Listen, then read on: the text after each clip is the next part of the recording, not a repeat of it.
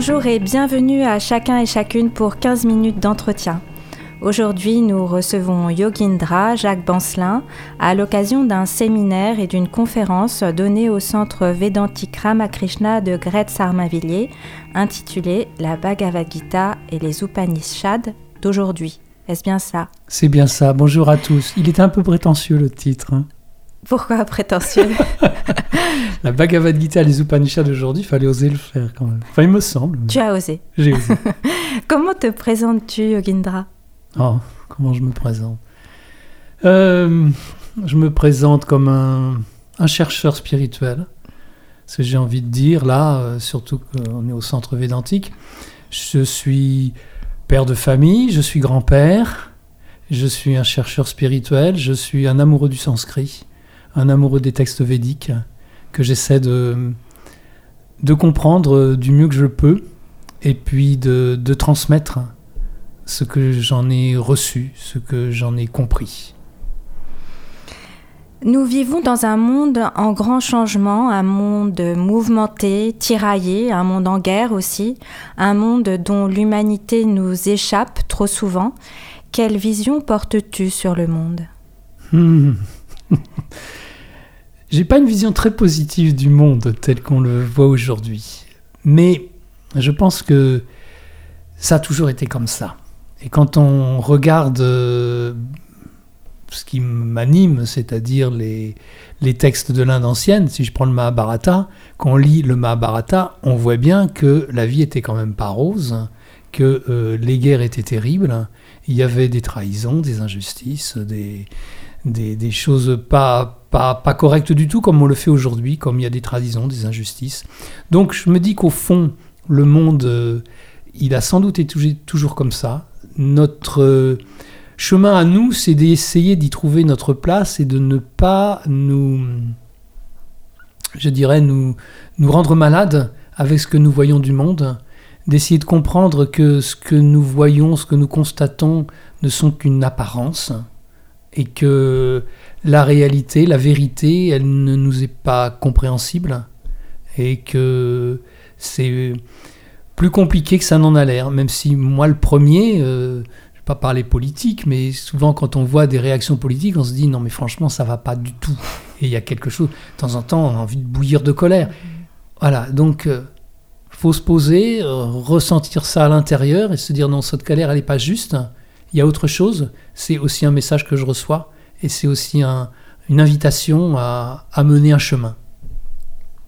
Dirais-tu qu'au fil des années, tu es devenu plus raisonnable, plus pragmatique, plus philosophe, plus clairvoyant, plus humain, plus aimant? En quoi as-tu changé, Yogindra? Plus humain sûrement, c'est le mot dans ce que tu as dit qui me, qui me touche le plus parce que j'étais, je pense que j'étais quelqu'un d'assez froid, d'assez sévère, d'assez un peu fermé j'avais une, vie intérieure certainement quand j'étais enfant, mais qui ne, se manifestait pas à l'extérieur parce que j'étais quelqu'un d'extrêmement cadré. J'avais pas droit à, à, de la fantaisie. Et donc, euh, je pense que j'ai appris l'humanité après, surtout quand j'ai occupé des postes de management, donc quand j'ai occupé des, des, postes de responsabilité où la dimension humaine devenait, devenait vraiment très importante. Et puis, L'autre, côté, c'est le côté euh, famille, les enfants. Euh, bon, euh, ça, ça, j'ai énormément appris de mes enfants mm. et j'apprends énormément de mes petits-enfants. Comment es-tu entré dans l'étude des grands textes sacrés de l'Inde? Ah. Alors, comme remonter assez loin dans le temps, mon travail, ma vie professionnelle devenait de plus en plus prenante un jour, euh, je me suis dit pourquoi je ne ferais pas du yoga? Donc euh, j'ai découvert le yoga comme ça pour euh, gérer mon stress, enfin, pour me poser un moment. Et donc j'ai fait pendant de nombreuses années du, yoga sans aucune visée spirituelle. C'était une visée de d'essayer de me poser, de poser mon corps, de mieux me connaître. Et, petit à petit, la, dimension autre, je vais dire autre, a commencé à apparaître. Et puis, euh, des années après, j'ai commencé à lire les textes. Donc, j'ai commencé à lire la Bhagavad Gita, j'ai lu les Yoga Sutras. J'ai pas compris grand chose, Donc j'en ai acheté d'autres traductions, d'autres éditions, et petit à petit, je me suis rendu compte que bah, les, autres, les traducteurs disaient pas la même chose. Je me dis comment je fais dans tout ça, comment je peux comprendre? Et c'est là où est née l'envie d'étudier le sanskrit. Euh, et donc euh, j'ai beaucoup plus tard, c'est bon, j'ai attendu de la cessation de mon activité professionnelle pour commencer à étudier le sanskrit. Et là, je me suis mis à fond et j'ai découvert, je sais pas comment décrire ça, un océan de, de possibilités et j'ai vraiment approfondi les textes, hein. mais par, par les mots, par le sanskrit, par la langue qui, sont, qui est indissociable du message philosophique. Et donc c'est comme ça que je suis rentré dans le message philosophique, par, par le sanskrit, par ce besoin de compréhension et d'aller plus loin que la simple apparence qu'on pouvait lire dans les textes qu'on trouve facilement dans le commerce. Et donc maintenant, quand j'anime des, stages, je propose ma propre traduction, qui n'est pas meilleure que les autres, hein. mais c'est celle qui me touche moi, qui, c'est les mots que j'ai envie d'employer. C'est ta propre révélation. Voilà, c'est ça, mmh. ça. De quelle façon cette découverte et ta connaissance des textes sacrés euh, ont-elles modifié ta relation à toi-même euh, C'est pas facile cette question. Euh, je, dirais que oui, j'ai grandi comme euh, j'étais bon élève, j'ai toujours à peu près réussi ce que je faisais. J'étais dans le bon une cadre. Une vie professionnelle plutôt réussie, j'ai occupé des postes de direction très importants jusqu'au jour où tout s'est écroulé parce que je me suis fait mettre dans un placard. Là, les choses ont commencé à, à, changer. Je me dis, ah, là, il y, a il y a quelque chose qui ne va pas. Et euh, je me suis rendu compte que c'était pas ça, la, la vraie vie. C'était pas ça ce que je souhaitais. C'était pas ça que j'aurais aimé faire. Et en fait, euh, je, je, suis rentré dans ces textes comme une, euh, une, pour avancer sur un chemin philosophique j'aurais aimé faire de la philo, en fait. Et j'en ai jamais fait. Je, manque de base, de base de, philosophie occidentale. J'aurais bien aimé, ça n'a pas été du tout le, chemin, parce que j'étais bon en maths et donc j'étais ingénieur. Enfin, la, vie s'est passée comme ça. Et donc, euh, je me souviens plus de ta question. Euh, en quoi cette, euh, cette découverte et ta connaissance des textes ah sacrés a modifié ta, ta relation à toi oui, alors, intérieure oui, ben, Je me suis rendu compte que, que, que j'étais capable de, de parler de tout ça j'étais capable non seulement de, de faire des, discours à une équipe technique euh, dans l'entreprise, mais là aussi j'étais capable de, de faire des conférences, d'expliquer, de, donner ma, ma propre compréhension de, des textes. Et ça m'a ouvert sur euh, d'autres possibilités, que je ne suis pas que ce, ce, cet ingénieur rationnel cartésien, je suis beaucoup plus que ça, et je suis devenu beaucoup moins cartésien qu'avant. Je, pense euh, beaucoup aux, relations entre les êtres, je pense euh, à, la, relation qu'on peut avoir avec l'univers, je pense à toutes les interactions que, chacun d'entre nous peut avoir euh, avec les autres, lointains ou proches, même si la, la physique classique ne, ne l'explique pas, alors qu'avant j'étais extrêmement rationnel. Pour moi, il n'y avait que la physique ou les mathématiques qui pouvaient expliquer les choses. Et je pense que maintenant, en passant par en donnant cette importance à la conscience, je vais appeler ça la conscience globalement, il y a une vérité qui, m'apparaît et qui me paraît aujourd'hui beaucoup plus fondamentale que la réalité physique. Alors il y a la conscience, est-ce qu'il y a aussi une forme de sensibilité? Oui, oui, oui, de, sensibilité euh, euh, et aussi de possibilité d'exprimer des émotions. Moi j'étais quelqu'un qui ne s'autorisait pas avoir des émotions. Donc euh, j'ai compris que bah, c'était pas forcément négatif, hein, qu'il y a des choses à exprimer qu'on peut exprimer dans, dans, un, dans un cadre euh, où c'est possible, bien sûr. Et, oui, la, sensibilité, la conscience, hein, la, une relation euh, ouverte avec le monde, avec les autres. Et j'ai compris le, le sens d'un mot que j'emploie maintenant beaucoup, je me reverrai il y, a, il y a 20 ou 30 ans, je serais très étonné moi-même. Mais le, mot amour que, j'emploie euh, dans, les cours de yoga et tout, avant pour moi l'amour, c'était le mot était réservé à une relation de couple, l'amour de ses enfants, etc. Et, je me rends compte que non, ça a un sens beaucoup plus large que ça, que j'ai découvert il n'y a pas si longtemps que ça. Tu proposes dans ton séminaire une découverte et une lecture de certains extraits de la Bhagavad Gita et des Upanishads. Pourrais-tu nous parler de ces extraits que tu mets en lumière? Comment est-ce que tu les choisis? Pour quelles raisons? Et quel impact ces textes peuvent avoir dans nos vies? Hmm. Alors, le, premier séminaire que j'ai fait, il portait sur la méditation.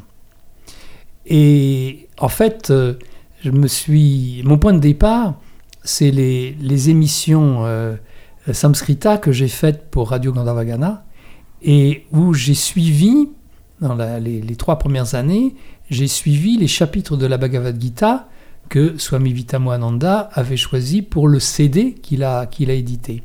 Et donc il a indiqué, il y a la voie de l'action, il y a la, la voie de la méditation, puis il y a la voie de l'amour que je ferai la prochaine fois. Et donc là j'ai choisi la voie de la dévotion parce que, pardon, la voie de la méditation, parce donc le chapitre 6 de, la, de la Bhagavad Gita, parce que euh, c'en est un que j'avais complètement euh, traduit d'un bout à l'autre et que j'avais commenté verset par verset.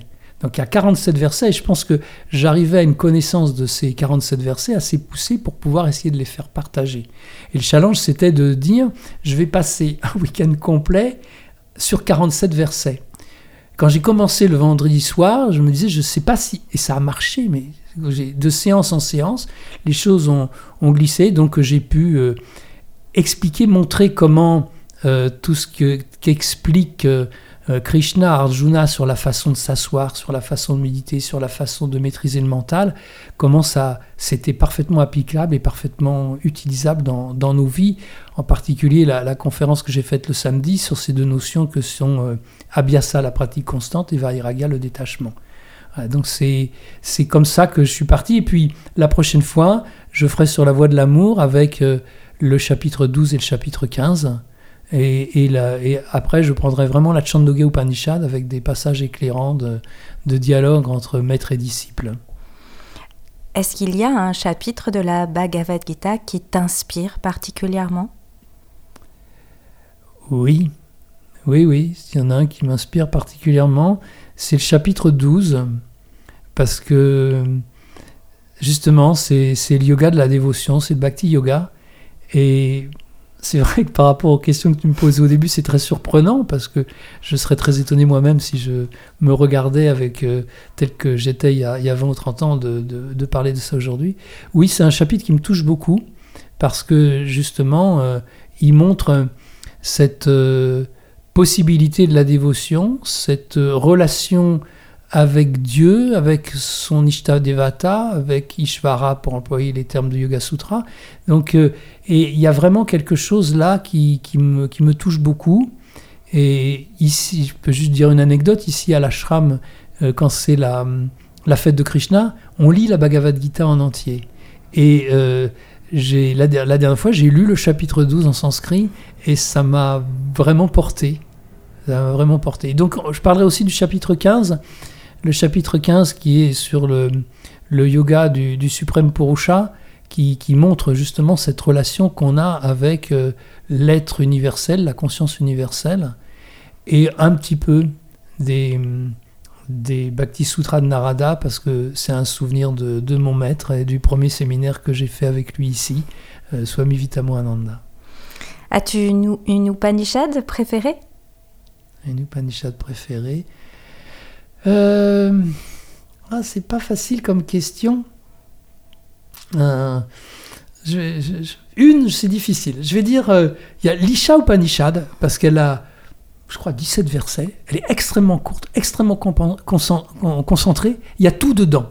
Bon, bon je vais dire, il y a la Kata Upanishad, mais c'est plus banal. parce qu'elle est, elle est très connue, elle, on l'entend beaucoup sur la radio et tout. Alors, je vais dire oui, je vais prendre la Chandogya Upanishad, parce que dans la Chandogya Upanishad, il y a, y a plein de petites histoires de, de, de, la façon dont un maître enseigne à son disciple, et c'est d'une, d'une richesse et d'une poésie, c'est d'une hmm. poésie extraordinaire.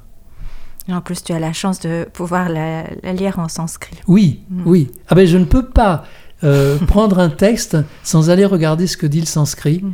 parce que j'ai toujours me dit, attends, c'est traduit ce mot-là, je veux aller voir si c'est quel est le mot sanskrit qui a été qui est vraiment utilisé par rapport à cette traduction, parce qu'il peut y en avoir plusieurs et ça n'a pas exactement le même sens. Euh, quel sage ou quel saint ou quelle sainte t'inspire dans ta vie quotidienne Euh.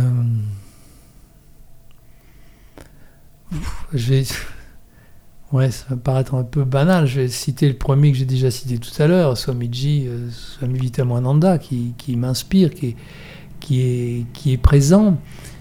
Autrement, euh, je pourrais... Je vais en citer plusieurs, si tu me Oui, bien permets. sûr. Je, je pourrais prendre euh, Vivekananda, encore, c'est un peu banal pour, pour les gens qui On sont dans peut- cette maison, mais banal, c'est. Vivekananda, c'est c'est immense, euh, c'est quelque chose de colossal qu'on qu'on on peut pas passer à côté. Ses écrits sont sont, sont fabuleux, c'est vraiment. Et puis j'aime bien aussi, euh, je, je voudrais citer un, un saint chrétien. J'hésite un peu, mais euh, j'aime bien les écrits de, de Saint Jean de la Croix, des, des choses comme ça qui sont vraiment. C'est un peu hard à, à lire, hein, c'est pas pas facile, mais il y a, il y a quelque chose de profond et qui qui est assez proche du, du Vedanta.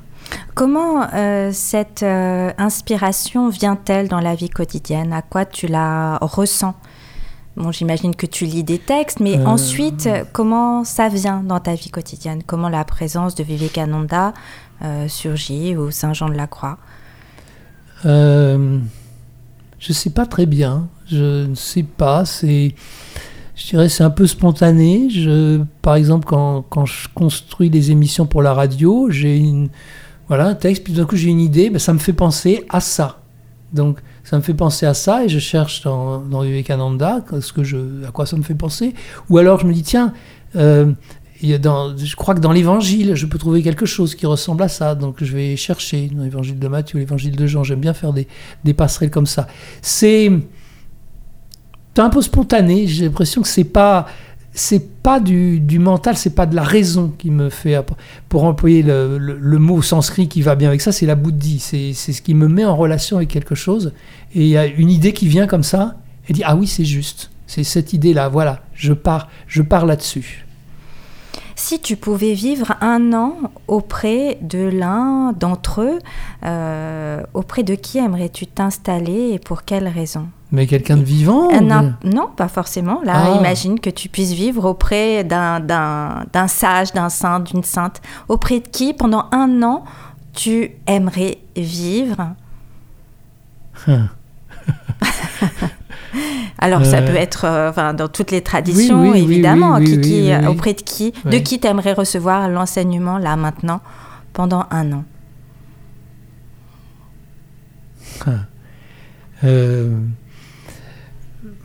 le- le- ce qui me vient spontanément à l'esprit, Ouais. c'est Vivekananda, mais en même temps, mais j'aurais terriblement peur.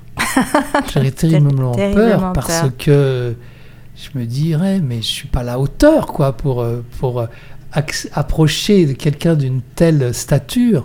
Mais au fond, pour aller au bout de ta question, oui, c'est ça qui, qui m'inspirerait le plus. Mais pour rester dans la tradition védantique, il y a- une personne qui, me- qui me touche beaucoup, c'est dont j'ai pas parlé jusqu'à présent, c'est Sri Sarada Devi, alors qui, qui, qui serait pour moi, quand on regarde la vie de Sarada Devi, ça m'est complètement étranger. C'est com- Mais je me dis, là, il y a certainement énormément à apprendre dans le silence. Parce que avec Vivekananda, je resterai dans un monde un, un peu intellectuel, il va faire des conférences guidées, etc. Avec Sarada Devi, ça serait complètement autre chose, complètement déstabilisant. Et je me dis, c'est peut-être ça qui est le, Mm. le plus porteur de, de, de changement pour, euh, pour faire bouger le plus profondément ce qu'on a, ce qu'on a en nous. T'es es, prêt à basculer totalement du côté de l'intuition au lieu de la raison, alors, maintenant? Ah, je crois que oui. Oui. Ouais, ouais, je, je crois vraiment que oui. oui, oui. Quelle qualité admires-tu le plus chez l'homme au sens masculin, euh, mâle? Euh, bon, c'est pas forcément masculin, j'ai envie de dire le courage, mais il y a du courage féminin aussi. hein. Mais le Alors, courage. Le courage. Et quelle qualité euh, admires-tu le plus chez la femme? Ah, euh, oui. La, la compassion, la douceur, la tendresse. Voilà, c'est les mots qui me viennent. Et chez tes petits-enfants, les petits-enfants en général, parce que je sais que tu es grand-père, tu l'as dit aussi au début, quelle qualité tu admires chez tes petits-enfants ah, en particulier C'est la spontanéité, mm. c'est le fait d'être complètement libre, sont libres, sont libres. Sortir quelquefois des paroles incroyables, et puis voilà, être libre de, de son corps, des contingences, de... Voilà. Et quand on est grand-parent, quand on est parent, on essaie de cadrer ses enfants. Quand on est grand-parent, on n'a pas à faire ça, c'est génial. Alors, qu'est-ce que ça t'enseigne ce rôle d'être grand-père? Euh, Ça m'enseigne une, de retrouver une, un, autre, un autre rôle de l'enfance, je veux dire, parce que c'est les, les petits-enfants, les, les, je les vois vivre, je les vois être, et j'ai pas de jugement sur eux. J'ai pas de jugement sur eux. Alors que sur les enfants, on a tendance, j'avais tendance à vouloir qu'ils réussissent, qu'ils marchent dans la voie que je leur traçais. Donc euh, les, petits enfants, oui, c'est ça, c'est cette. Euh, euh, c'était quoi ta question?